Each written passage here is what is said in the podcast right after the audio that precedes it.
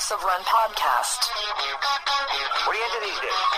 Mostly running, Hal. Running. Yeah. Look at Bills! Look at Bills! Coming on! Bills is coming on! Oh, I'm not thinking about making the team. I'm thinking about gold in Munich. What can I say? I got beat by a zebra. Starts now. Welcome back to the House of Run podcast. House of Run at gmail.com is our email address. I'm Kevin Sully, joined by Jason Halpin. Jason, I'm a little upset that you did not mention to me that there was a possibility to gamble on DK Metcalf. Yeah, I didn't realize this was a thing um, until you sent it to me. So I, I don't. So it was done by DraftKings, which is not bettable in Las Vegas. So maybe in Texas though, not sure. Um, but it seemed a pretty good deal because you could only bet on him making teams or making the final or winning the final, but you couldn't bet on him not doing any of those things, which seemed like a guaranteed way to make money. So I wish I would have thought of this. Wait, so you can't bet against that stuff? How would that Exactly. work? Yeah, which I did Oh. not. Uh, I- you know, usually you'll have obviously, hey, one side's yes, one side's no, and obviously no would have been a, a gigantic favorite. Uh, for this, I mean, the odds even then were ridiculous. Like they were, they were like it had win the final was fifteen to one, where it was probably closer to I don't know, forty million to one. uh, reach the final was one to one, just even money. Right. I thought That's You- you- so thousands you can't- to one. so you can't bet against that? It it uh, underneath here it says they're not offering no uh, no Okay. option on any of these bets because Okay, they would have lost all of the money. Right. So, what amount of money relative to your salary? I'm not going to ask you to disclose an amount. Relative to your yearly salary, would you have bet on these? So it was 15 to 1 to win. Was it 3 to 1 to make the final and then 1 to 1? No, 1 to 1 to make the final Three to one for top three. and then 15 to 1 to win. Which one would you have bet and what percent of your salary would you have put on it? Uh, so I didn't think he actually had a chance to make the final, but just just to, you know, I, I'm I'm risk averse in general. I would say so. I'd take the opposite side of the top three bet because I would have mm-hmm. gone, hey, there's zero percent chance of this happening, like zero. And if mm-hmm. I'm if you're talking 300 on one side, I'm probably laying 450, four and a half to five to one on my money the other way. So I would bet, I don't know, everything I have.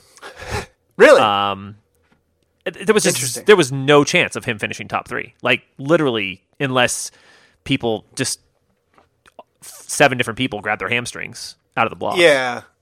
Yeah, I guess I'm even more risk averse to you than you, but the only other option would have been to go to the 15 to 1 thing, which would have required literally putting up my house. yeah, But but I think I might have and if any of my loved ones found out afterwards, man, why did you risk all that? I'd say, "Listen. There was no way it was going to happen. Yeah. There was no chance it was going to happen. And right now, I could use some walking around money. Let's just Hey, my dishwasher absolutely. just broke.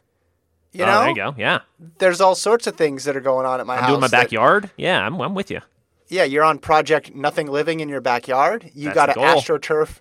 You got to put in your fake trees. Yep. Got you even put in a fake sprinkler system, which I think is taking the bit a little bit too far. Some would it. say it's but just, but, like it. it's you know, it's a sprinkler that has it's like some sort of uh, you know, it's a clear thing that just looks like sprinklers are on, but they're not actually wasting water, which I think is important.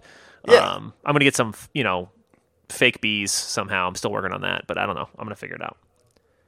I just I've been sending you NBA bets that I've been confident in the whole year, and those ones I had a very high level of certainty. Otherwise, I would not have tipped you off about them. Some of them you took my advice, sometimes you did not. But this would have been a whole new level. This would have almost been on a scale of one to will Bolt break 19 in the 200 at the Rio Olympics. This was pretty close, pretty close Yeah, in terms of impossibility. Yeah, it just you know, it was it was smart by them though. I don't know how much money they made off it. Probably not much, and they probably kept the limits pretty low. Um, but to, to just open the one side of it and just go, yeah, you, you can bet that he's going to do these things that there's no chance he's going to do. Um, Yeah. I bet they made made a few thousand dollars. I wonder who they consulted with to make those numbers because in an article, I think the article you're reading there, they talk about the line that FloTrack set, which was a line that originated with you and I. Because as you know, I have multiple podcasts, Jason. So you, in a way, influenced this, I believe, because I think they probably looked at what experts were saying out there. Yeah. And we are in some, for some small, small, small, small, small, small, small, small, small portion of the internet, we're influencing this stuff. Feels And and we were I mean, we we were just Uh, dead on, like 100% accurate with our predictions. So, I feel pretty good about it. we missed it by well, I guess if it's an over under, I guess if you hit it bang on, that means you got it completely right. But 1037 is pretty close. 1037 is Yeah, I mean, we were we were saying, hey, over under is ten thirty five. Like, I mean, like I, we're right in the right in the ballpark. I think I might have ended up saying 10-3 low, but I still feel pretty good about uh, about this. I think it was yeah, I think I also mentioned he might get a guy in his heat, and he lost by a hundredth to a guy. So I Yeah. think that that counts too. The next closest guy, seventh place, was at 10-2-4, so a bit farther uh, ahead of him. Were you or have you been surprised by how much attention this has gotten? yeah. I mean, I knew it would get some attention for sure. I guess I'm surprised at like I think he did totally fine. Like I said, I think he did exactly what I thought he would do. Um, but I guess people like are way more positive about it than I thought they would be. I guess because you know some people like like Ato, who's way smarter than both of us, like said like 10-6. and 10-5. so 10-5, I thought. yeah, or like you know, so I saw 10-5, 10-6 like all over the place, and so if you go from that, it's like hey, he was he was way better, and then everyone's going around. Well, he's he's got fifty pounds of muscle on all these guys, so of course Mm-hmm. he's not gonna like. So we immediately had to jump to the excuses of why. He, well, if he just lost fifty pounds Yeah. and uh, trained his whole life, he could probably beat these guys. It's If- Okay. Yeah. Sure. Like I think if DK Metcalf dedicated his next four years to being a sprinter, I think he could probably run 10-1. I'd probably take the over on that, but I definitely think under 10 10 1 8.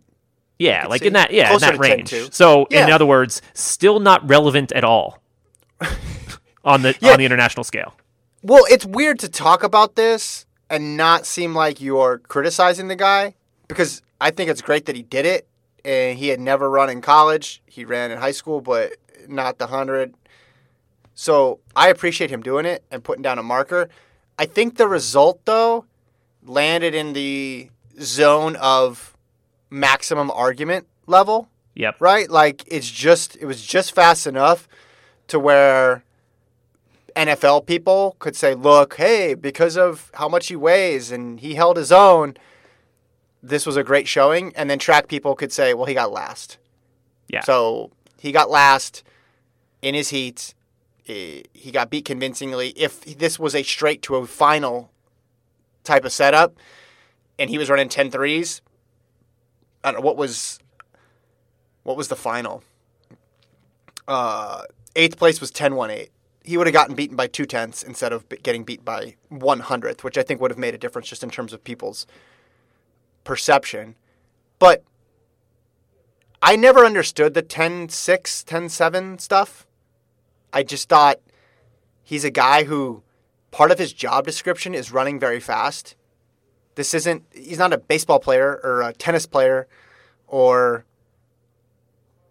basketball or soccer, right? Speed is like one of the top requirements for an NFL wide receiver, more so than any of the other sports that I just mentioned. Is it good to be fast in soccer? Yes. Basketball, obviously, all those sports is good to be fast, but NFL wide receiver puts a premium on that. He has to do other things, sure, but it's not like he's like, how do my legs move? And I pump my arms and I run straight. Okay, like he Right. does conceivably does you know forget the fact that he said he'd been training since January. He does sprint training. He he's it behooves him to run fast. He probably does a lot of the same lifts that sprinters do. Does he lift a little bit more? Yes, but he was already doing a lot of the same stuff. So that's why I thought okay, if you're saying 10-6, 10-7, you're basically saying he's like a solid high school sprinter, Right. which wouldn't doesn't really jive with what we know of his ability. I also saw people, and this was sort of fun, and this was because there was a vacuum of information about him, like extrapolating all the stuff off of it, that rundown he did in the football game, Right. and using that to predict a time because we have his max speed there. Well, that's just totally. He's not starting from a fresh start. He's wearing pads. There's all sorts of variables. He's been running up and down the field. That's totally different than him getting in the blocks and running just one all out 100. But yeah, somehow the expectations got lowered to the point where this was this was a, a very surprising result. I do think it's it's just interesting in retrospect. I've been I think I texted you this, but when an NFL player or a collegiate player makes a big player, a play where they showcase their speed, what's the terminology that's used? World describe their speed. speed. World class speed, right? World class speed. DK Metcalf has world class speed. Well, 10, 1037 is not world class, but somehow For a football player, we yes. got into right. But now we have he's got hold his own against a solid but not spectacular pro heat speed. Yeah, he's That's got world- he's got like mid college sprinter speed. Yes. Like that's 70 guys in the 70 guys in the NCAA, 72 I think it is as of this past weekend had run faster than that.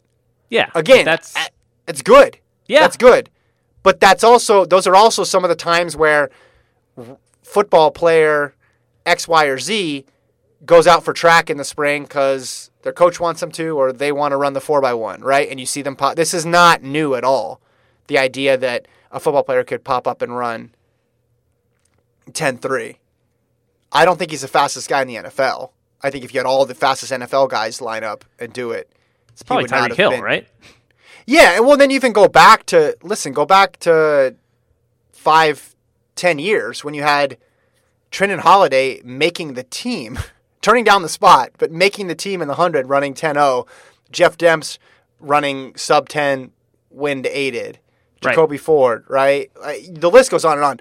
But those were guys who sprinted all throughout uh, college as well. So I guess we have to get the definition right here moving forward. And I'm sure the British listeners are like, why are you still talking about like this guy who also plays another sport?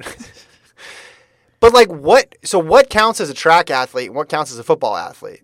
Cuz Metcalf did give us a good marker for somebody who does, didn't touch track in college. But guys like Demps who ran in college, are they a football player who runs track or a track athlete who also plays football and for whose argument does it further Right. Yeah, I mean, and anything negative or cons- perceived as negative that I say about this is not meant at DK Metcalf because I love that he tried it, and I think overall he did solidly Yeah. well. So I have nothing nothing bad to say about him. It's more, you know, terrible takes on Twitter and otherwise. well he Um, became this symbol right he wasn't even saying anything he wasn't even talking trash but he came he became the symbol for everybody who's looked down on track athletes so there was a lot of people like reacting and and and snapping back but it's it wasn't coming from him no, he just said, He "Hey, just, he just ran. I want a Like, lane." No Yeah. problem with that.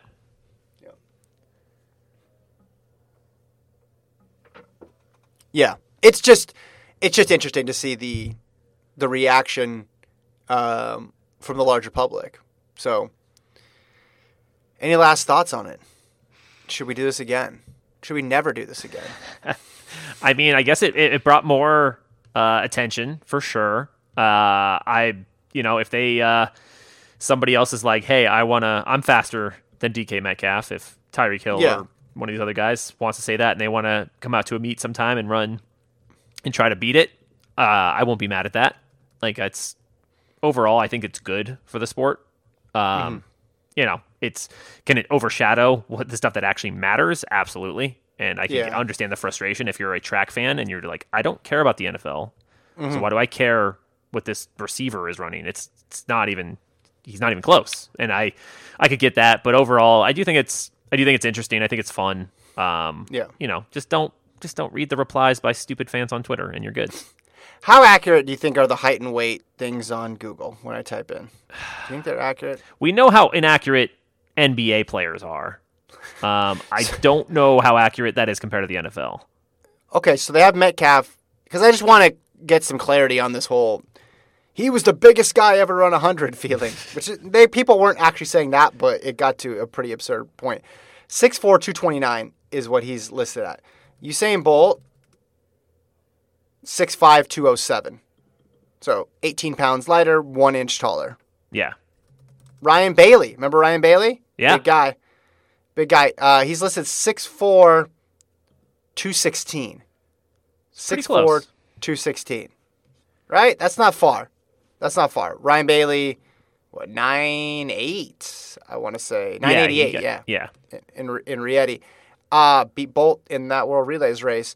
Uh, what about your guy, Asafa Powell? Asafa Powell, six three two oh five. Wow, he's 6'3". I- I would 205. guess he was a little shorter. Yeah, so he's, He's- big for a sprinter, clearly, but he's not like insane. It's not like if LeBron lined up on the 100. LeBron would Yeah. look insane. Yeah. Like 6'8", 260 is, is a whole nother world. Yeah. Well, then you got Harry Aikines-Aryeetey, which I don't know if you remember when he c- crashed into Doc Patton because he was out, he was so big, he was out of his lane in that 4x1 in Yeah. World Championships. He's 5'10", 192. Wow. He's, he, yeah, he that's, is a that's very, yeah, that's that's pretty big. he is a very very big dude. Just want to add that. I just want to have some some clarity around it. Again, big, but not not too far off.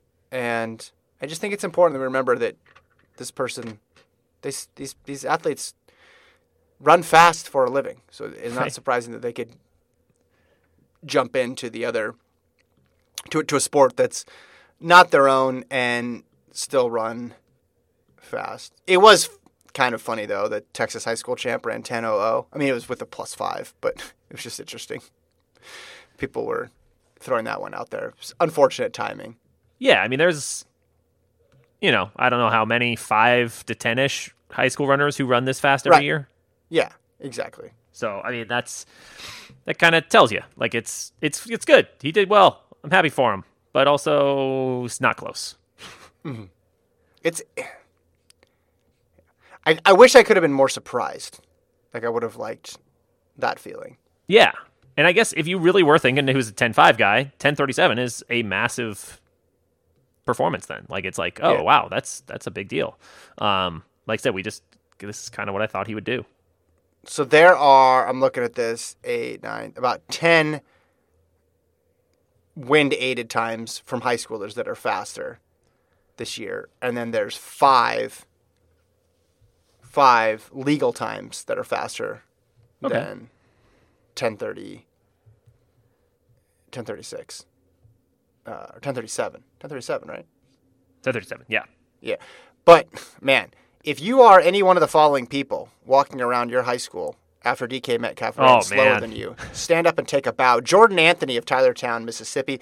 Zachariah Branch, Bishop Gorman in Las Vegas. Yeah. Leon Eloy, Warren Easton, Aaron Bell, Terry Parker, Florida, and Gavin Schur of Fairview, Colorado. Just share the clip. Just be like, hey, look, see how fast he's running? I'm faster and I'm 18. Or in the case of this, the kid from Las Vegas, I think he's a sophomore, and he's run Jesus. 1033.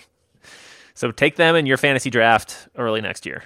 I mean, I mean that just gives a whole new perspective to it. Those some of those kids are probably still still growing. Yeah, this kid, I'm looking up this this guy from Las Vegas. Oh man, I can't. He doesn't doesn't say his age, but very very impressive uh, high school times out there. And I think, I mean, I think it would have been. I was talking to Gordon about this on the other podcast. I think it would have been different if he was in the just a straight to final heat. They just gave him a lane. It didn't. Wouldn't even need to be a diamond league quality field. It could have been this one where you had guys finishing, you know, well above ten seconds. Because he seemed close, Yeah. where it would because have he been was. a massive. Right. There would have been a massive gap. Yeah, yeah. Okay, moving on to the rest of the USATF Golden Games. Now that we've talked some football, Sha'Carri Richardson. You want to start there? Ten seventy four, Yes, then ten seventy seven. Absolutely.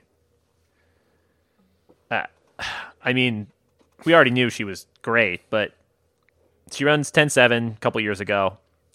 kind of nowhere. We go like, oh wow, okay, Sha'Carri Richardson, awesome. Then she does it early this year, and we're like, okay, I'm not going to bet against Shelly-Ann Fraser-Pryce, but she's like one of the co-favorites. If you run 10-7 at the same meet into headwinds, like Yeah, she, she's, I'm doing everything in my power to just go. Remember, Shelly-Ann Fraser-Pryce is like the greatest sprinter of all time because there's no reason really to not pick Sha'Carri Richardson as the massive favorite at this point. yeah. It's just there's one other woman out there who's done it so many times and who can do this whole 10-7 thing again and again and again. But yeah, this is three times over the course of the week, a couple weeks now.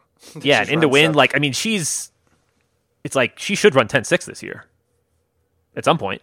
Like it's just you think if she gets good good conditions and, and everything, the way she's locked in, Yeah. she didn't even start in that 1077. She started behind, and the way she's closing these is just ridiculous. she looks more she looks a lot closer to running 10-6 than she is running to 10-8 if that makes Yeah. sense and it, you put the wind aside it's just the way her race is coming together you can totally see her dropping the extra cou- couple hundreds. And then when you get into 10-6 you're getting into i mean she's already in very elite company but then you're talking about one of the greatest uh, sprint performances of all time when you get into 10-6 which is you're right it started out of nowhere. She had this big outlier performance and then the rest of the season fell off partly because the season was so dang long. You know who knows what would have happened that year if usa's was right after ncaa's maybe we would have seen something similar. Maybe she would have gone to doha and maybe she would have got a medal and this wouldn't have been as jarring but to to just tick these 10 sevens off like they're easy Yeah, that's it reminds me of yeah, prime Fraser-Pryce, Thompson, a couple a couple people in the in the current day can run with her. If I told you she's gonna get silver or run a 10-6 this year, which do you think is more likely? ten. I think 10-6 is like extremely likely. Yeah. like I, I I'd be almost surprised if it doesn't happen, just because. And I think when I was watching the the meet, the way Ato was talking about it, I think he was expecting 10-6. Though Do you think? Well, do, so let me ask you this: How close are we to her apex just of this year? well, that's yeah, that's the thing is it's still pretty early. Yeah. Um, so uh, can you run 10 sevens just for the entire year? I, maybe We're about to I don't know. out. I mean, that seems that seems insane, but like she's she's obviously locked in. So if you told me, hey, she in a couple weeks, whatever, she runs 1068, and Mm-hmm. then you know after that her best time is 1075 or something. You know, by the time she gets rolls around to the the Olympics, like that wouldn't be insane just because can you can you run 10 7 you know low 10 sevens 10 sixes for three months i don't know Yeah.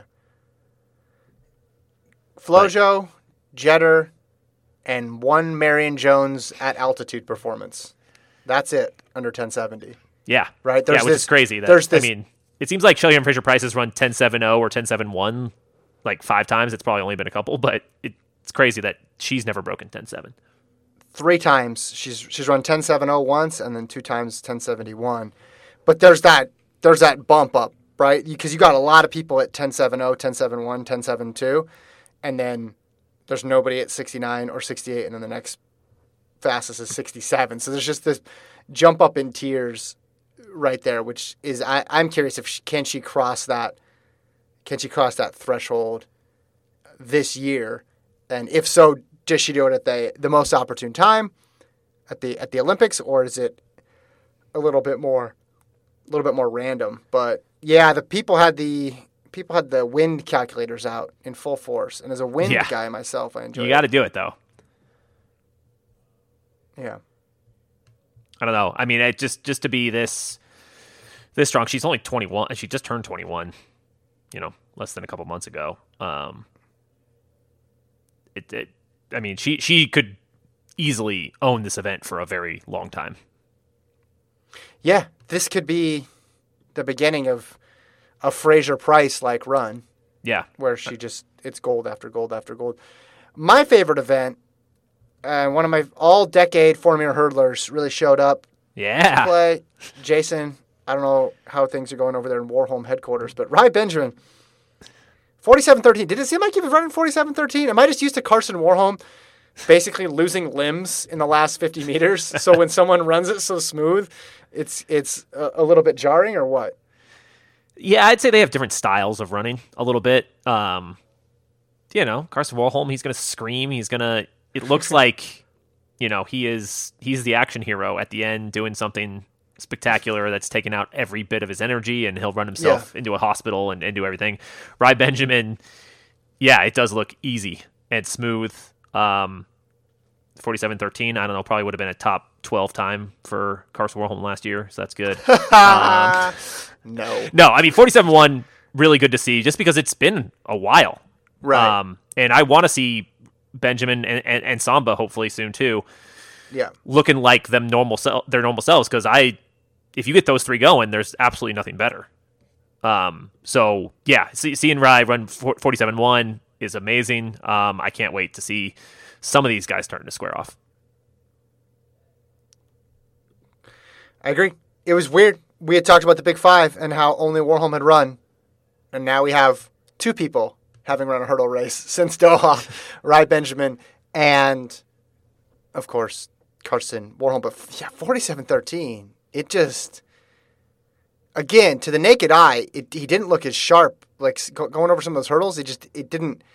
It, basically, it's a good thing because I could see Yeah. sub forty six, sub forty seven next time out, and I just that record is hanging on by you know when you're little and you're you're you had a loose tooth but you're a little Oh, yeah. nervous about it and you just didn't want to get rid of it all at once so it's just dangling by the tiniest of threads and then a couple hours later it just seems like it's just even smaller and smaller and smaller to the point where it just is gonna it's just gonna a gust of wind is gonna blow that's how i feel about this 400 meter hurdle record it is that close to toppling.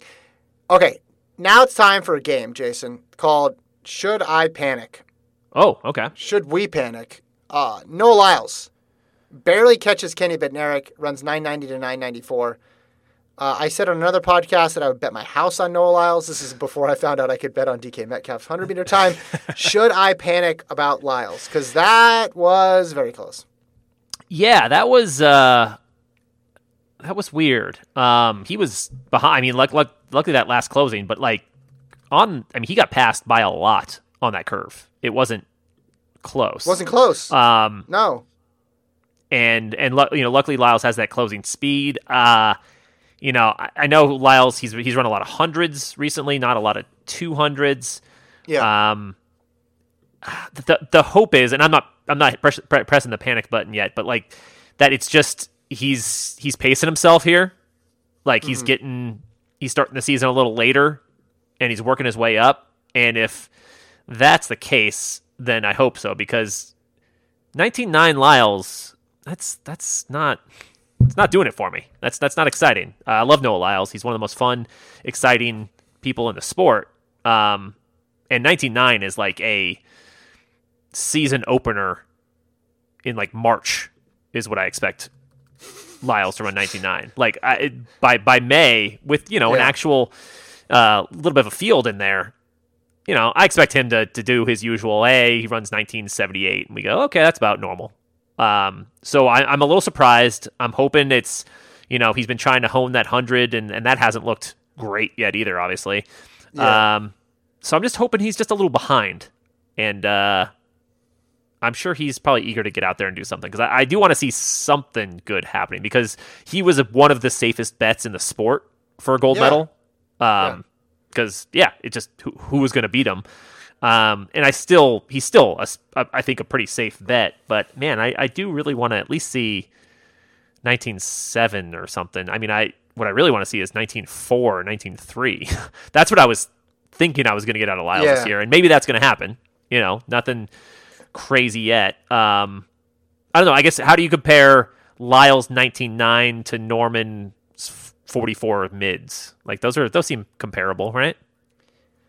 Right, but Norman, He, he I mean, there was no one in that race, so that's part of it. but- yeah, yeah, he's more in control now. If Kerley was in that race and he lost, or it was down to the lean, you could, yeah, you could say the same thing.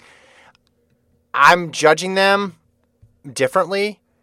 Norman's 2019 weighs heavily on my mind about when he needs to be ready to run fast, to the point where I think I'd be concerned if Norman was running 43.5 again, which is counterintuitive, but because Right. we've seen that before and it didn't go well in 20, 2019. Whereas Lyles, you're right, we expect him just to take ownership of the event. And just the fact that if it was a fitness thing, it would be he's fallen apart the last 50. This was a start thing. yeah, This is a curve thing. And look, don't take anything away from Kenny Bednarek. The guy's sensational. He's been amazing since since college. He's put down, he's just been so under the radar because he was a JUCO guy and then went pro and ne- he never had his he, you know never had that big the big breakout moment. But this is Lyles' 2021. You ready? yeah. 666 and a 60, 676 and a 60, hundreds, 1008, 1028, 1017, 200, an indoor 220.80, and then the 1990. You go back to last year. Now, what COVID year? Granted.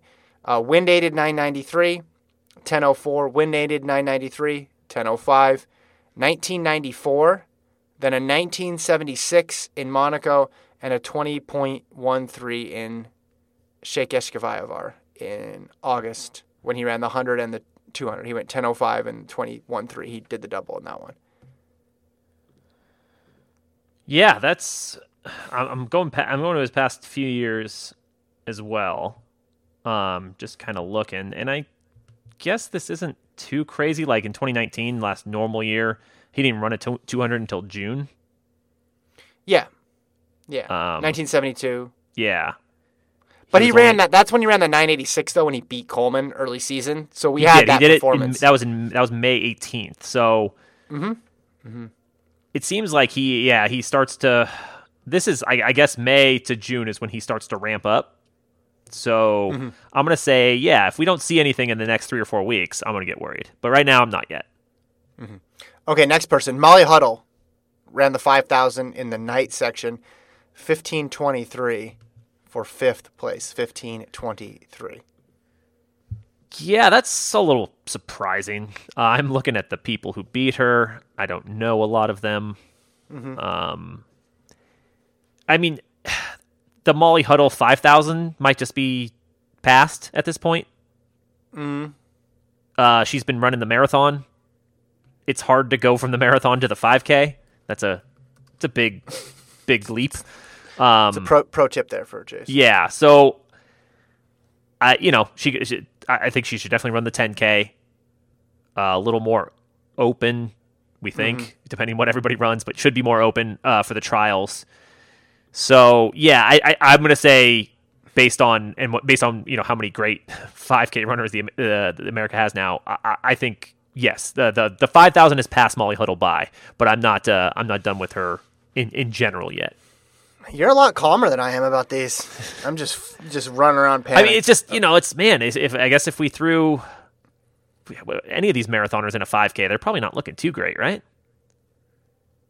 I mean, Emily Sisson looked pretty pretty good in her sub 15. Yeah, that's true. And that's one of the people that she's gonna have to contend with for the 10k. They just everybody's on a me a whole new level. bit- I'm just, I'm still, I, I don't know. I, I, I've, I've always been aboard the huddle shuttle, so maybe I'm just, I'm reluctant hmm. to jump off at this point. All right, next person, Brazier. He scratched, so we did not get the Brazier v Hoppel matchup, and in his stead, Hoppel wins 144. 94 over Michael Saruni, then Clayton Murphy, and then Isaiah Harris. This was supposed to be the trials preview. We did not get it. Yeah. Should we be worried about Brazier? Not just is he going to be is he going to be healthy and all that other stuff because that we figure he'll get that right in time, but is is Hoppel taking a a bite out of Brazier's lead? Um, I don't. I'm trying As to make long you as panicked. as long as Brazier isn't seriously hurt, obviously that's always a a big deal. But if he's just you know whatever, he'll be fine in a week. Um, I'm not w- mainly worried because, like, if say he wasn't entered, and then I just looked at the way this finished, and Hoppel winning in 144.94 feels right. Like it doesn't feel like holy crap. It just feels like yeah, he's better than everyone in this field. It's a solid field. Like there's some there's some good runners in here, but no one Hoppel's better than everyone and 144 high. Like that's just that seems like a a standard Hoppel performance. Now, I still I was really looking forward to this because I wanted to see Hoppel v Brazier because Yeah. Hoppel looks really really good and Brazier is you know he's the champ. Like it, I I expect I think Brazier still has the higher upside, but uh, is I mean Hoppel staying healthy and winning races can only be good for him. Um, but like I said, as long as Brazier is healthy, I still still feel better about him. But yeah, this is this is the biggest bummer because I really wanted to see this race was the the best on paper coming into today. Yeah, and then the uh, Shaunae Miller-Uibo scratched from the two. which was a Yeah, bummer. you're right. That's yeah. Although that that was a good race. yeah. They say really kind of got uh, didn't make me miss her as much, even though she would have won this race, um, handily, I think. But Mm-hmm. uh, my girl Allyson Felix, feeling really good about that pick now. Yeah, 22 26, second wind dated to Gabby Thomas, who ran a really, really great last 100 to go 22 1 2. We talked about Felix in the two, Felix in the four. Both of them obviously seem like better odds than they were last week just because she beat some people in this race that she needs to finish in in front of. The women's two right now is a bit complicated. Yeah, I mean, the four is as well too. A lot of the two, I think, is going to depend on if Sha'Carri Richardson runs it. Which, I mean, I'm guess I know she'll she'll enter in it, but does she end up at the trials actually running that that race? Because you'd think, okay, that's a spot. You know, you're not going to bet against a 10-7-2 runner in the in the 200. right.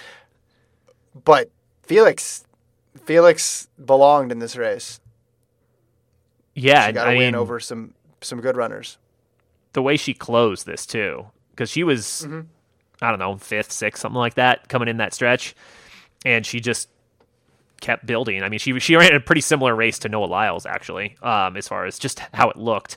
Mm-hmm. Um, I still think she's a better 400 meter runner at this point, Mm-hmm. and I still think, but at the same time, um, you know, I, I don't. I don't know if I believe Allyson Felix can medal in any of these events, um, but the 400s just has these just gargantuan, like insurmountable people in front of her um, Yeah. that are just like guaranteed medals.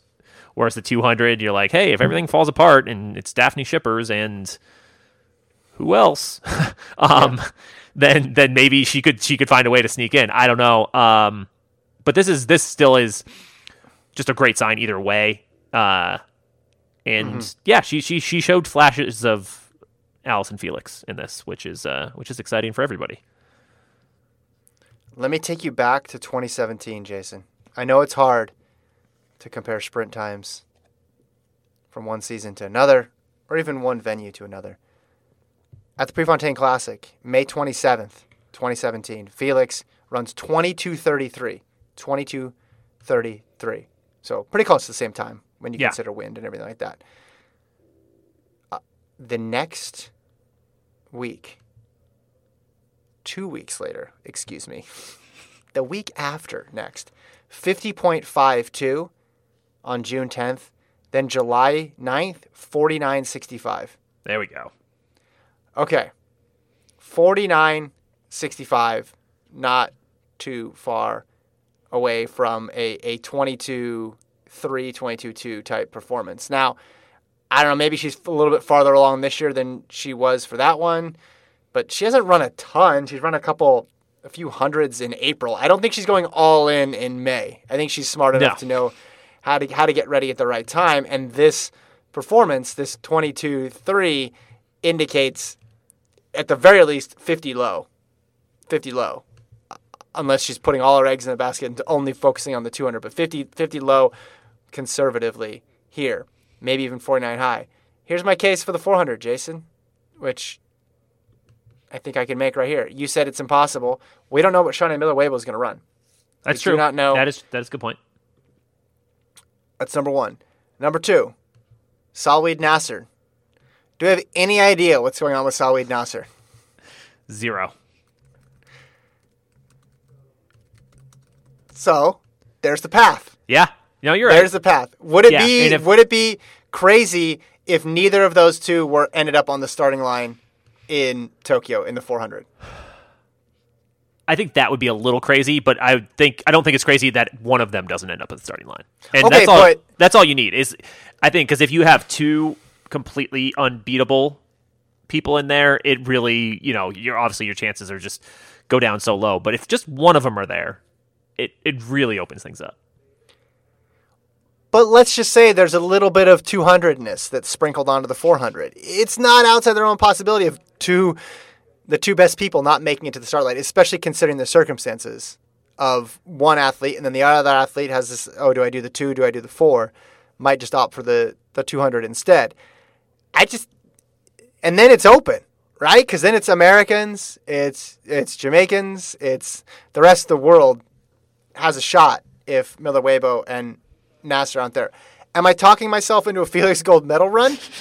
Maybe. I'll have to look at the odds. I'll have to look at the odds. Yeah, I mean, hey, it's if she's if she gets go sub fifty this year, which I don't think is impossible, um, then she's immediately like in the realm of stealing a medal, right? Like you at least have a chance to steal a bronze if you can go sub fifty, because it's just there's there's several women who can do it, but none you feel great about consistently doing it outside of Naser and Miller-Uibo. I mean, I guess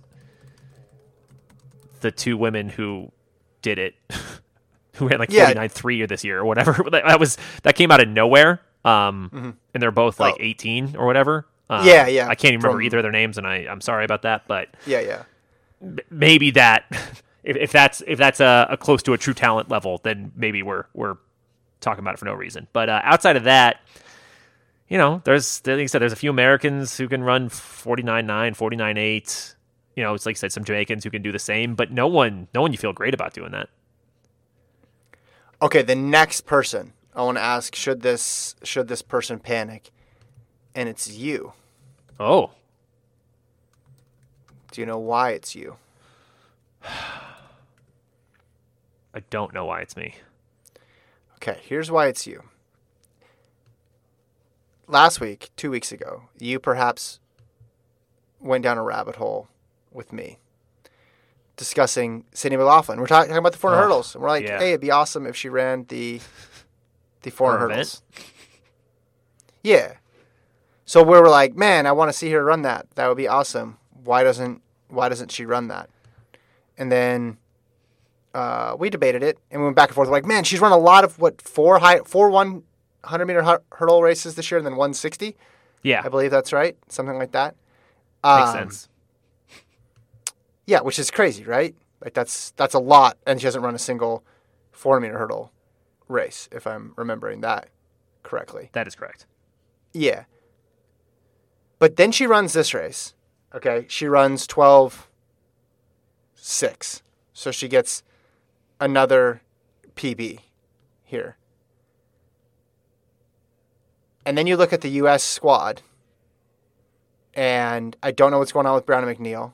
Obviously, Keni Harrison is great. She she won this race.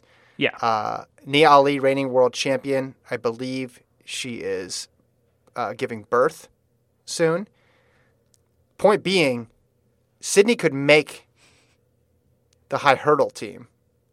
It's not cr- like she's not out of the picture, right? 12-6. If she gets down to obviously just 12-5, like she's legit. She's legit, even if everybody was there and it doesn't look like everybody's going to be there. So the reason I ask, are you nervous, is because you basically were poo-pooing a stealth double attempt, and you didn't even know it. Now here's the complicating factor. You know the complicating factor? yeah. Well, you can guess. What do you think the complicating factor would be, Jason? Well, probably the schedule. But also, here's the other factor. She's the silver medal favorite in one of them. and she's borderline making the final in the other. That's complicated to me. Of why Wait, wait, wait, you would make things this complicated. Wait, borderline making the final in the trials or the Olympics? No, the Olympics. Oh, she'll. I mean, if she makes a U.S. team, she'll make the final. I She's mean, borderline. maybe, probably, but like, she's not a medalist. I don't know. This year's weird, but I yes, I see your point. She got what did she? What did she finish in this race? She finished fifth. You're right. So she yeah Harrison, but then it was Sember, Emerson, Charlton in front of her. So the, the U.S. right now isn't that strong, so she can make the team. I don't think she's going to do it. Let me just say that Yeah, because obviously it would be one of the weirdest moves ever, and the only time I would be But- anti-double. No, I'm going to say we are pro double. We have to stick with this through thick and through thin. So I am not moving away from it. I think it'll be awesome. But I looked at the Tokyo schedule and it's kind of crazy because you'd think, man, they wouldn't put the hurdle races on top of each other. And yet, Monday, August 2nd, in the morning session, is the 100 meter hurdle final. And then in the evening is the 400 meter hurdle semifinal. So, like, what are we doing here, guys? I mean, Why I ask the we- same question to Sydney every week. What are we doing here? Yeah. What What is happening? I don't get it. She's It a great makes so athlete. little. I just it doesn't make it- any it- sense to me at all. Well, right. It doesn't make any sense, which is why I'm searching. I'm trying to. I'm searching for an explanation here. Yeah. And, and I'm searching for an explanation that I think is awesome, and it would all be worth it if she ended up doubling. Like to me, I would be. I would be so happy. I would encourage the double. I think it'd be amazing. Now, if they made the schedule to where it was at opposite ends of the, I mean that you, if they actually made this double possible, you don't think it would take much away from her four meter hurdle race. I wouldn't Do you? think so. I mean, I, I no, probably not. but they're not going to make the schedule possible, so it doesn't make sense Yeah. to even debate it. Yeah. I just she's run you know, four different meets of the 100 the, the high hurdles, five total times. Yeah. She just had never like I'm looking in the past. I don't know if she'd ever run it before that. She'd run it as like before, like in high school. She hadn't run it in college. Yeah. Yeah, that's that's weird. Um Switch like, oh, she ran it. new she ran it. Yeah, in 2014, when she Yeah, so was, that was I don't know, 12, like a child. 15, Yeah. 14, 14 or 15. Yeah. Yeah. yeah. Um, Ran the I- I 55 just- minute hurdles. I don't know. And you know what? When she breaks the world record and wins the gold medal, she could uh, just say, "Hey, Jason, you're an idiot. I knew what I was doing the whole time." And Yeah, I'll yeah. be like, "Yeah, you're right. I'm sorry." But I still want to see one of the best athletes in the world do the thing they're really good at. You know what this reminds me of? This reminds me of the off, like off year thing. Yes. When Ashton Exactly. Eaton was saying, "Hey, I'm going to become a really good 4 meter hurdler during the off season," or Christian Taylor says, "I'm going to run the the open quarter during the off season." People experimenting, moving around. And that's great. That's fun times. Yeah. I I'm willing to give it one more race before I start to think there's really something here. If I had told you at the beginning of the year, if I blindfolded you, put you in a room, first of all, you'd be really confused. You'd be like, why are you doing this to me? And I told you, I handed you her T- Tila page. What would you think had happened? That they just dropped the 400 meter hurdles from the Olympics. They just said we're Yeah. not doing it anymore. Exactly. Just That's they the only- hurdles this year. It's the only thing I could think of. Like it's to me, it's like say in like 2002, Shaq was just like shot 14 threes in a game, and everyone's like, "Huh, that's weird. Why? Why would he do that? Like he's Yeah. the best post player in the NBA. That's that's so strange. But but that was fun. Okay, cool. And then he did it again, and people are like, "All right, all right cool, man. Um, maybe go back to that thing where you where you're the MVP. You're, you're really good. And then he does it two more times, and everyone's going, "What the hell are you doing? What's the matter with you?" Yeah. That's that's what's happening right now. I'd love to know the story behind it. I'd love to know the thought process behind Yeah. it. Because meanwhile, the 400 hurdles is going to be pretty good this year because Shamier Little is not not messing around. 53.65 at Mount Sac, which you put that together with her open four times, and she's putting together a hell of a big end to the season. Here, 53.65 all time for her. That's her. What's her? Uh, just outside of her top five here. It's her sixth best time ever in in uh, in early May. So things are looking good for little. We don't know where Muhammad is, Nope. so that's a mystery too. Sydney, we know she's she's ready to compete because she's running these races and knocking down time, but it's just it's funny with her. Twelve sixty five, obviously incredible, but then you just you're like, well, is it a world record? Right. Because in the other event, she almost breaks the world record, Yeah, she's and that's a tough. she's the second best in the world and second best ever in that. So that's 1265 is fine. You know, it's going to consistently get you fifth. Like great. There are. I'm trying to think because she's got to run it before the trials. You'd think, Presumably. we're we're six weeks before the trials. yeah. It's coming up. It's coming up quickly. Maybe this weekend she'll race it, and we'll see something I hope so. Yeah. Okay. My last one on should I be worried? Evan Jager. Mm. He just rabbited the steeple race. Yeah. ran 2K. Now, part of that could have been his teammate Sean McGorty was in there, debuting a la Jager in 2012, and McGorty established him as a trials contender by running 820. Looked really good in his debut. But Jager hasn't run. Jager doesn't have the standard. First of all, I don't know how worried he is about that, given the fact that he looked to be in shape. But what do you think about going all the way there? I mean, it's weird. The best guy in the country served as the rabbit.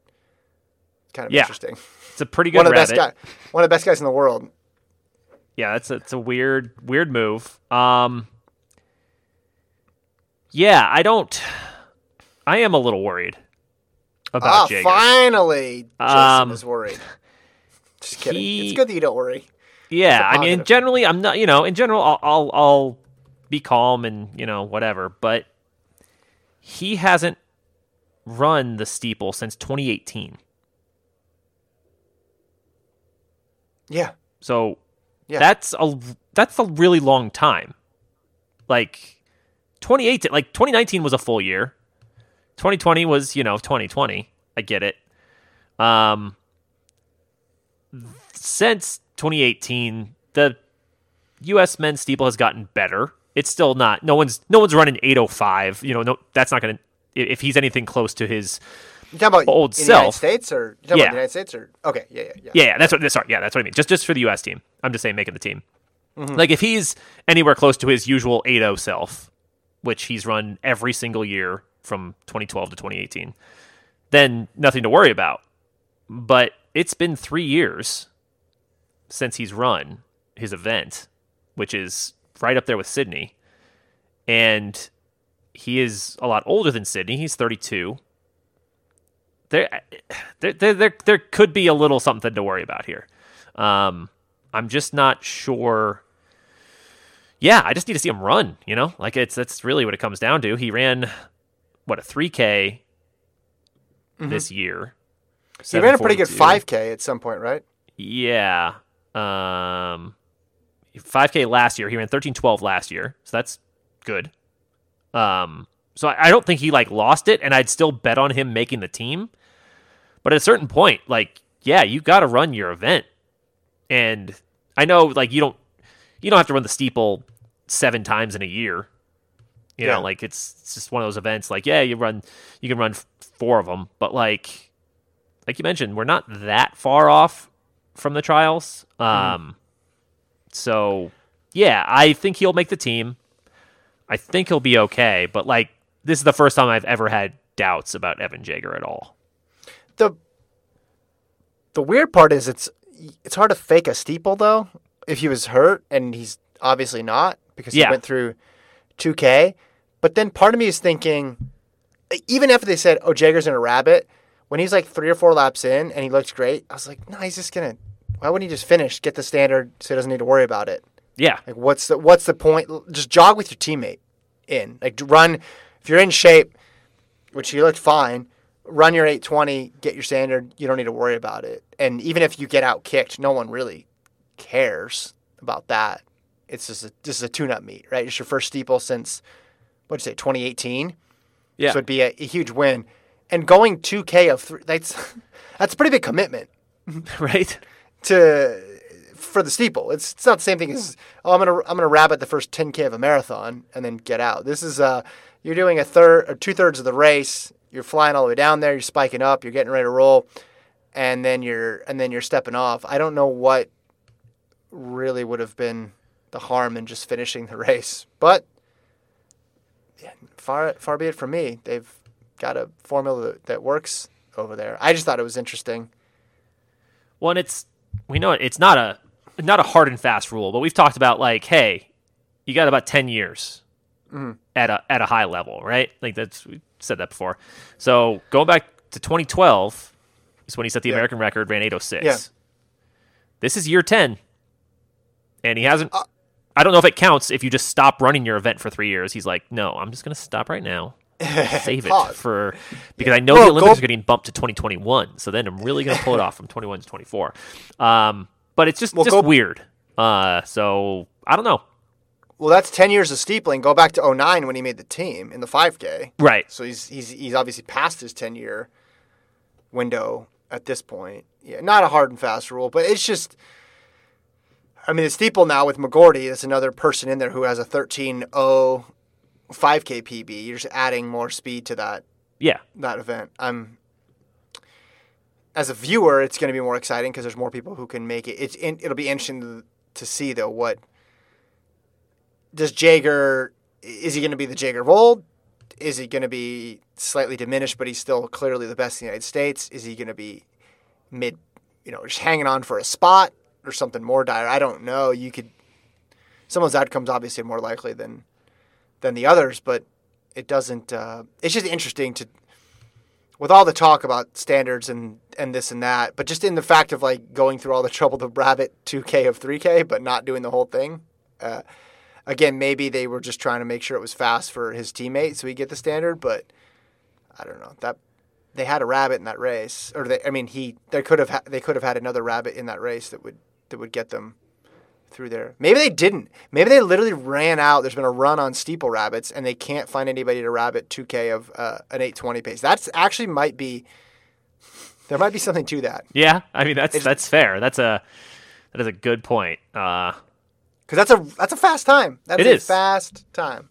But but yeah, you think okay, well yeah, sure, I'll rabbit help out my teammate, and then I'll then I'll step aside. But there, yeah, there's not many people in the world who can run 820. So finding someone who can can rabbit who's not going to be going for a standard is just uh, yeah. Just yeah. just looking at the past few years, I mean, so 2019, the third best American was Bayer with 812. So like 812 is it is it's a good time, and that's it's not necessarily like hey you're gonna have to run that fast to make the team, but that's no joke. Um, and this year three guys have gone 820 or faster. Yeah. So like it's in, in regular, you know, Jager could do this in his sleep. He could run eight ten without you know anything. But it's just it all takes is a little bit of a slip to make things interesting. Yeah. Yeah. Let's talk about these 1500s and then the women's eight. Those are the three ones I have left on my list. Purrier, Jace 358 over Gabrielle DeBues-Stafford, ran four flat. And then the men's 15, another big win for Oliver Hoare, going out hard, doing it the Aussie way now, and leading the last couple laps and getting the win over Justyn Knight, who almost passed him on the inside. Pretty exciting last last hundred there. None of the Americans got the, the standard in this event. And then those 800s, the B heat I thought was really more revelatory because you saw Kate Grace and Brenda Martinez run 159. Yeah, that's a good B in- heat. That's a really good B heat. Ricky and Muir ran 158 in the A heat, and Raevyn Rogers was a bit a bit farther back. So women's eight, I don't really know anything past Wilson and Athing Mu. I feel really good about. Um, men's men's 15 is just anybody's guess. It's Yeah, a mess. And then Really women's is. 15, I feel obviously great about Houlihan and Purrier. And I know we haven't seen Jenny, but I'm doing the don't bet against this person until they show me that they're not as fast as they were rule. yeah. So I would probably say that looks like a squad, but it's still early, six weeks to go. Yeah, and the women's side is more just more depth in general. I mean, yeah, you don't want to bet against Jenny. I never would want to do that, but it's just enough. Um, yeah, I, I mean, Purrier looked great. Like it was, Yeah. like GDS was right on her for the whole last 600, 800. I mean, really the whole race, but like it looked, and it looked like I kept thinking, I was like, oh, is GDS going to pass it? She just looked like she was like, somehow it looked like she was going faster, but Purrier was mm. just like, so just relaxed. And even when Purrier started pulling away, it didn't look like there was more effort involved. All of a sudden, it just like she just slowly did her thing, and it looked really, really easy. What about the like Jenny? I, I guess we talked about Jenny last time about whether or not we'd be concerned about her making her missing her first team since you know, 2007. She's made every team since 2007. Yeah, I mean it's it's a possibility for sure. I mean, just because she's been so good for so long. I mean, talk about ten year rule. Um, she's well beyond that. Yeah. Um, at some point, she's not going to make a team. Uh, you know, I'm not saying it's this year, but at some point, it's. I think it's going to happen. Pretty sure. Um, yeah, it's it's you know just. I mean, yeah, put her in that position though. She's gonna she's gonna run it well. Um, and maybe there's a chance she could get you know outkicked or just doesn't have it in her legs to to pass that final person to make the team. But I think she she'll definitely be right right in there. Hmm. I don't know. It's, right. I, I, she's run a little bit this year, but not much. Um, and she didn't run a didn't she run a what a five k? Jenny, Yeah, she ran. Well, no, she ran that 1500 in Eugene. and she finished like eighth or something like that, right? Yeah, she ran. She ran 410, but before that, she she didn't race through the pandemic. Oh, that's her right. last okay, so that was her first last one in a race was yeah in an indoor 5k uh, where she broke 15 minutes uh, at the beginning of 2020 14 Yeah, so we just have just no information basically on Ex- Simpson right now. exactly. So the women's eight though is it's just wild when you think about it. The amount of people who are just clustered together. I would put mo because she's run 157 and i would put Ajeé Wilson because obviously all of her exploits deserve her to be in a separate category. But then everybody else, even Raevyn Rogers, right? Like I know she's got the silver medal and stuff, but she, she ran just like 159 here, so you'd put her in that in that. I think you'd put her in the group with everybody else. She has the I think the highest chance of separating herself. But like Grace, Martinez, Rogers, uh, then you go like Hanna Green, uh, Olivia Baker. You have I don't know if Heather McLean's going to run it, but she ran 159 this race. Sinclaire Johnson's probably going to run the the 1500, but she ran 159. You got, geez, uh, whoever. I mean, someone's going to pop up from the college scene. You have someone like Nia Akins as well in there too. It's just you're going to have a, you might have a final where any. I know this is cliche, but anybody could make it. Right. Yeah, I mean, I think is if you have Mo is definitely doing the eight as opposed to the four, which I think she's more likely to do. Yeah. Yeah, Um, I would. I would guess at the trial she'd do the eight over the four. Yeah. So That's I, I, yeah, and Wilson lock, Mo not quite a lock, but real close. Only not a lock because of how young she is. this is the only Yeah. hesitation I would have there. Um, Rogers, I would give a like if Rod, like I think Rogers versus the rest of the field is close to a toss up for me for that third spot. Like so, it's not. There's no as any one runner from that. She is clearly way ahead. But if you if I said Raevyn Rogers making the team or everyone else, it's pretty close for me. So that's that could be okay. really really interesting. Yeah, I, I I mean I you know I think Rogers just she has she definitely has more upside. Um, She's got a medal. Yeah, yeah, a silver medal looks really good. Um, and she just yeah it- has been stronger. But I mean, a lot of these women can run 158 or you know whatever it's going to take, and that's going to make it really really interesting. Let's go to email now. Yeah. At gmail.com. Uh, Brian, emailer formerly from Raleigh and Pennsylvania, but now from Boulder, Drake. wrote in about that fast men's 1500 at the Oregon Twilight meet where Jared Nuguse of Notre Dame edged Cooper Teare, and Cole Hocker finished third. He got beat.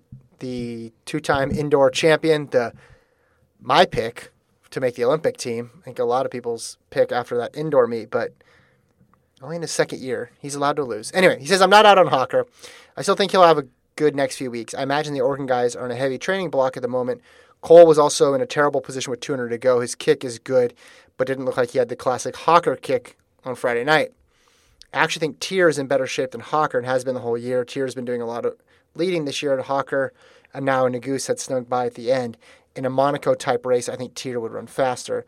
It's a shame that none of these guys have the standard for the 15 or 5 with the way the 1500 scene is shaping up. It would not surprise me if Teare, Hocker, and Nuguse went 1, 2, 3 at the trials in some combination. That'd be pretty wild. At this point, the men's 15 is a complete toss up. The U.S. has had a bunch of guys in the 334 to 336 range for the last decade or so, with the occasional 330 guys, Centro, Wheating, Manzano. This year, aren't there aren't any standouts. Everybody's right there. They, that can definitely change the next six weeks. Six weeks is a long time in running, but for now, the men's 15 is shaping up to be more exciting than it's been in years. That is Brian. One thing to note they're also incorporating world rankings this year, which virtually nobody knows how to calculate it. Yeah. But the upshot is you may not need to have that time to still qualify. So 335 is going to get you the auto qualifier, but if you do enough competitions and put out enough high level performances in an event, you could get basically the equivalent to the standard. Now, will we know that when they're stepping on the starting line in Eugene for the. Olympic trials? That I'm not 100% sure of. We'll probably have a pretty good indication, but it requires a fair bit of math. I'm pretty confident, though, that it will at least double, if not triple, the amount of people who have this standard going into that race. So right now, there's only three for the men Centro, Josh Thompson, and Craig Engels. But looking at Gordon broke these down, he looked up their world rankings because remember, only three per country can go. So if you're ranked 60th, but everybody in front of you is from the same country, Right. um, then you're good. So there's another one, two, three, three. There's another three guys right now who are in the rankings quota. Blankenship, Prakel, and Gregorek would also go. And I think by the time the trials rolls around, some other guys could could get there as well. So you could have, you know, instead of three people in the final, maybe eight or nine people, which would make the race obviously a whole lot better. Because I like to know if people can qualify for the Olympics when they're running in the Olympic trials. Especially name. when even if they don't have the tri- the standard, they will not run fast enough in the final to get it. We've Right. seen it too many times. yeah, and let's stop acting like it's going to happen. Brian also says Ollie Hoare has been so good all year. I think he has an outside shot at a medal and could take the Aussie 1500 meter record in Monaco type race. What do you guys think? Let's say Stewie runs the 5 and the 10, but even if he runs the 15, I think Ollie could be the third best 1500 meter runner in the world. What in the world? I'm not going that far, but that's pretty. Well, I guess. I guess all it takes is one race to be that third best runner, but Yeah, because the number one and two spots are locked down and are not taking any more applications. But the third one is. It says Jake Wightman, Josh Kerr might have something to say about that, though. Justyn Knight snagged a big 1500 PB. He's racing a good 5,000 in Gateshead in a few weeks. I would love to see him run under 13. I was surprised that Mo Ahmed was so far back in 340. I'm sure they're just coming off a big training block. Mo is more of a 510 guy, but he closed his 1247 last year in 358, if I recall. We need to see Elle Purrier versus Shelby Houlihan in a 1500 soon.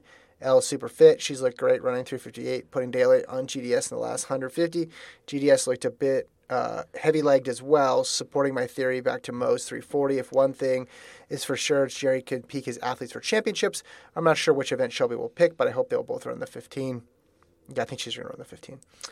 As if the women's 15 at trials wasn't good enough, Shannon Osika dropped a four flat as well. I know we shouldn't bet against Jenny Simpson, but it's not looking good for her at the moment. I still like Sinclaire Johnson at third spot. I think the Jerry Magic will pull through. Um, then he adds a tweet here from Mohamed's agent about saying, uh, My take on Mo is way off, posting other Mo Ahmed season debuts, which I know people always post those season debuts to give you a good comparison. But with pro racing, it's so hard because sometimes they're on completely different dates, completely different training, completely different types of races. So it's hard to figure out. It's not like you could extrapolate, for example, that Allyson Felix is going to win a gold medal this year based on what she did in 2017. That's what I'm saying. Yeah, it's uh, it's it's so hard to and so easy to jump to every conclusion. All I know is Mohamed in 2020 was like the MVP outside of Karsten Warholm. It was uh, ridiculous.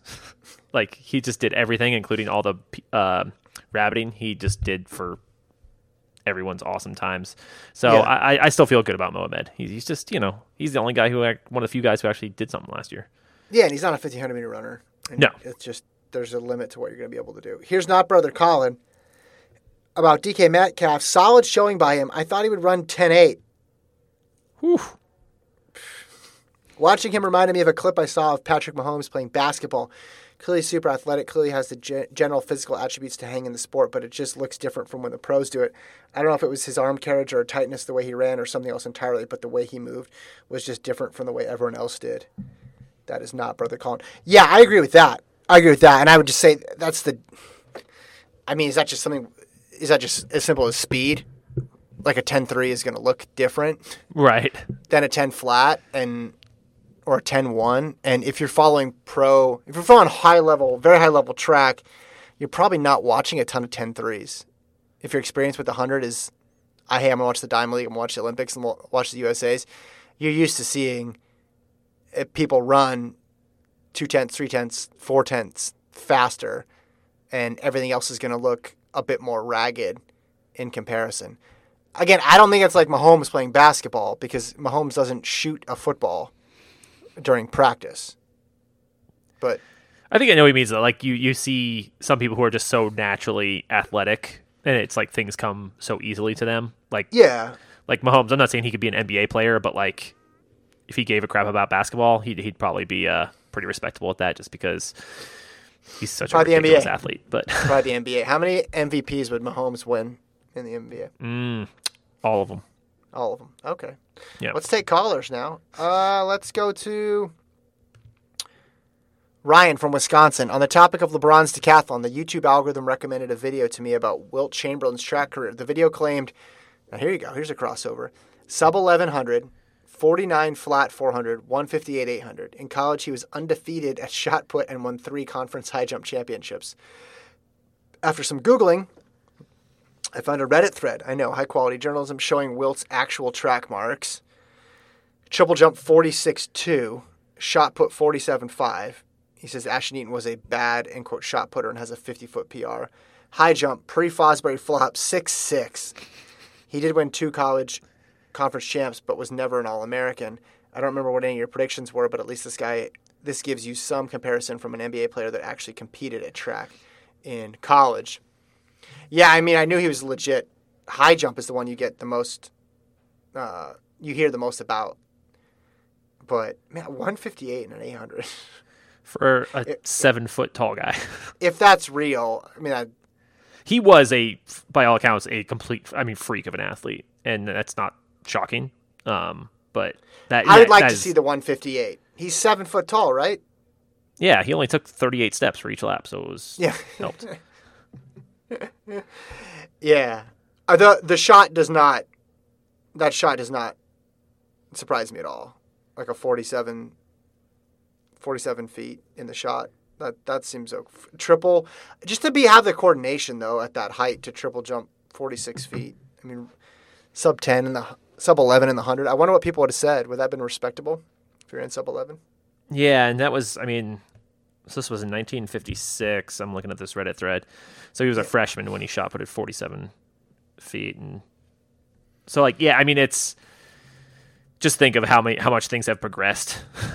too. I mean, it's Well, right. I'm looking at the progression of the men's hundred meter world record. When was this? Nineteen. You said nineteen win. uh, well, that was 56 was his, like his high jump.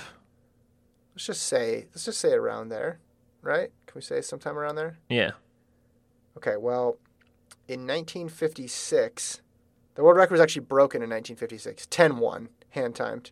So, still pretty quick. yeah, But sub 11, that's pretty good. yeah. Especially, if you're thinking like, dude was literally seven feet tall. like it's That's insane. Man, I want to do an oral history on the back and forth between Bobby Joe Morrow and Ira Murchison in 1956. The world record. They just they like switched off. Well, if this is is this chronological? Oh, I guess it is too. So Bobby Joe Morrow on May 19th ran 10-2, which was the world record. Murchison got it back in June 1st. Morrow got it back on June 22nd. I mean, they're all 10 2, so I don't know if they ran, like, just everybody have the world record if you ran 10 2. Right. Anyway, it goes Morrow, Murchison, Morrow, Murchison, Morrow. And then Willie Williams enters the chat, and he runs a 10 2 in August 3rd. But then Ira Murchison counters with a 10 1 on August 4th, a day later. And then Leamon King says, hey, I'm going to run 10 1 on October 20th, and then he does it again on October 27th, and that ends 1956. That's that's pretty awesome. Yeah. Nine, nine 10 2s and 10 1s in 1956. There you go. There's your history lesson for the day. Let's go to a Laura, but not our Laura. Yes. Gritty, the Philadelphia Flyers mascot, recently put a call out on Twitter for things people wanted to see him do. Having just listened to the episode of the pod, I asked Gritty to race a zebra a la Shawn Crawford in the intro, and Gritty has delivered. Please enjoy this six second video of Gritty racing a zebra, and thank you for inspiring this beautiful moment. Wait a Oh. minute. This is awesome. Did you watch this? I'm watching it right now. I want to see Gritty, right? Oh, it's incredible. That's that's fantastic. Do you think Gritty knows? So if you go to at Gritty NHL, you can find this tweet. Uh, it's not a real zebra. Spoiler alert. But this is terrific. I don't know if Gritty knows the history of that moment. I would say it's what it unlikely, but I love it either way. You know, there's only one thing that could have made this better, right? If Shawn Crawford was in the race too, Well, what would he have had to say at the end? that's what can I say? I got beat, by, but he beat the zebra, so I guess in this case he couldn't uh, couldn't couldn't say that. Oh, maybe the zebra turns to the camera and says, "What can I say? I got beat by a Gritty." Oh, see, there you go. That's perfect. There we go. Next up, and then we'll get to Chiefs voicemail here. Marshall from St. Louis, formerly of Iowa. Drink. If I recall correctly, someone made a comment on last week's show, this is a couple weeks ago, about how most runners at the end of their careers probably do not say, golly gee, I wish I would have raced less. An exception to that rule will be Craig Virgin. His career is basically the antithesis of load management in the NBA. Craig's book, Virgin Territory, the story of Craig Virgin, America's Renaissance Runner, which to my relief does not cover Craig's sex life or lack thereof, lists the results, time, and place of every race he ever ever ran from 1969 in high school until officially retiring in 1991. 632 races. However, he only raced four times between 89 and 91, and he ran everything from European track circuit, cross country, and the roads. So that's what, 22 years. Yeah, Yeah, and if 22 he only raced four times those last bits, so you're talking 628 races in 20 years, basically.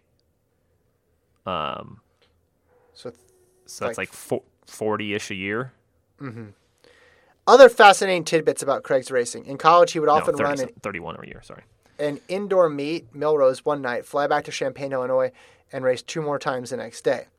At the 1984 Olympic trials, he ran 35K, two rounds of the 10K, three of the 5K over five days, making the team in the 10K. In the five weeks between the trials and the games, he ran Peachtree, a 3K in Berkeley, a 5K at the Pre-Classic. For those scoring at home, Craig raced five, more in five weeks than a BTC athlete will run in their career. His down month from training was always September, where he only raced three to four times during the month quite a juxtaposition to Bernardo got. In addition to competing in 10 World Cross Country Championships, Craig also competed in household races such as Craig Virgin Olympic Day at Lebanon, a Lebanon 10K, Natural Light San Diego Half Marathon, Six Flags Road Race at Eureka, Missouri. No word as to whether he rode the roller coasters after. Brand Checks 10K. This was a series Craig sponsored with Ralston Purina, the Miller Lite Super Run 10K, and the Red Lobster Road Race. I feel like everybody was in the road racing and track meet sponsorship game back then, right? Yeah, I mean, I think it was like, hey, we'll give you uh, you know, two hundred bucks and you can eat at Red Lobster whenever you want, and be like, yeah, sign me up. I mean, I'll do that right now. Cheddar Bay biscuits. Cheddar, the Cheddar Bay Biscuits 5K, where you had to consume as many as you could. I uh, I mean, man, this is I, it's pretty awesome actually. Um, but I wonder, I wonder what what Craig would say. You know, if he was like, you know what, I wish I, I wish I would have entered that uh, Outback Steakhouse 5K in 1989. The exposure was worth it, I think. Okay, we got a voicemail here, so we will play that right now and then say goodbye. Well, we'll talk about it and then we'll say goodbye. We're not just going to be like goodbye. Yeah, that's that's it. Jessica Ennis, good night.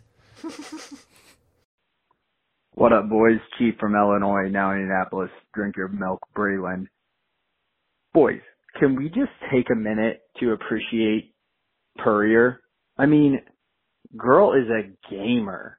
She goes out there and races what feels like about every other weekend. You know what? Check the track meet for this weekend and she's racing again. She's popping in the 800. Girl has range and she races. None of this Bowerman shit where you race every third month of the year. So you're racing like four times a year. No. This girl's going out there and banging in all the races. And she's not afraid to take it. Led wire to wire and put it to the Canadian Bowerman chick. Love it. On the guy's side, we don't have a single American guy who just wants to put themselves out there and like go for a, a fast time and the win. You know what? You might crash and burn, but at least she's going for it. Like I, again, I just I can respect Purrier so much. I wish the American men in the 1500 would also gun for gun for fast times and not just sit back and and run 340. So with that, peace, boys. There's been a group of people just running, cranking out 336 after 336. I do think the aforementioned world ranking setup is gonna gonna fix some of that, but we'll see. Credit to Purrier for going after it. She doesn't need to do that either. I think she's just running to win the race.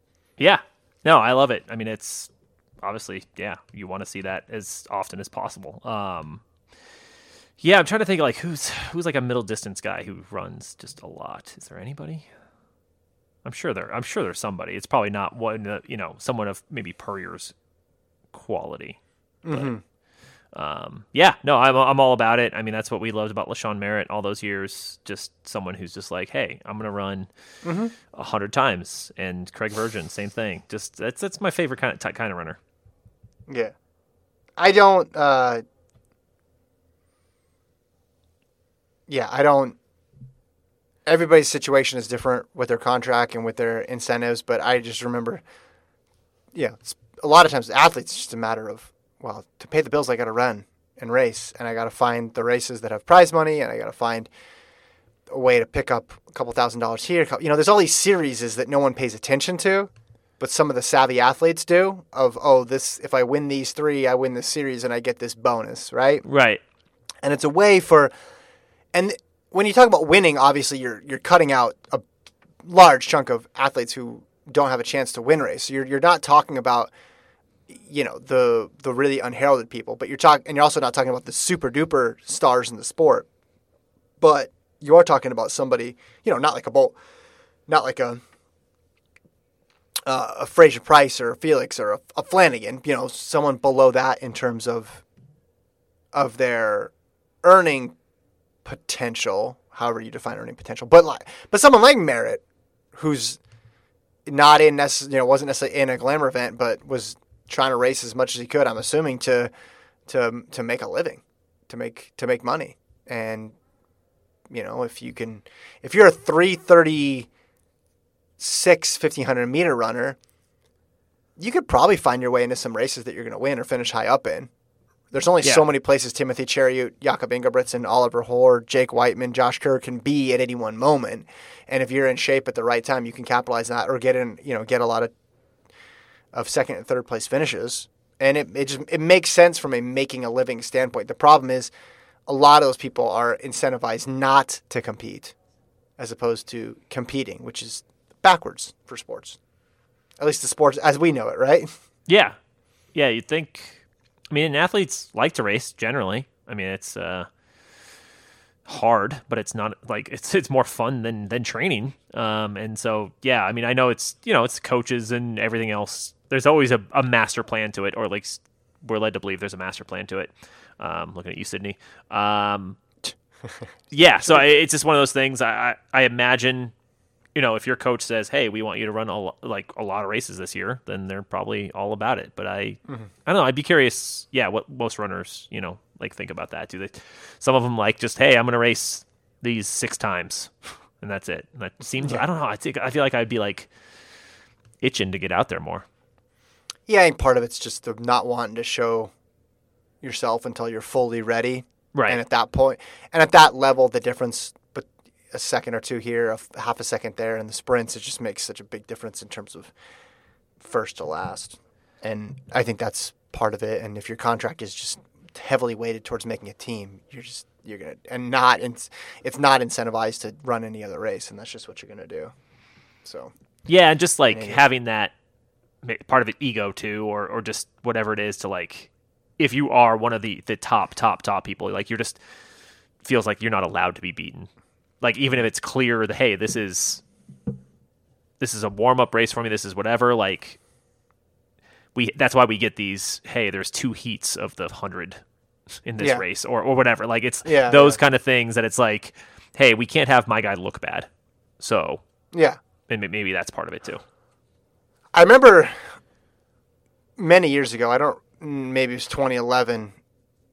Tyson Gay was coming off an injury, and then he's going to run in New York, and then someone eh, from his camp said, "Oh, yeah, he's full go, completely ready, and he's in, you know he's in nine like he's in whatever shape, and but he's going to be in the B heat."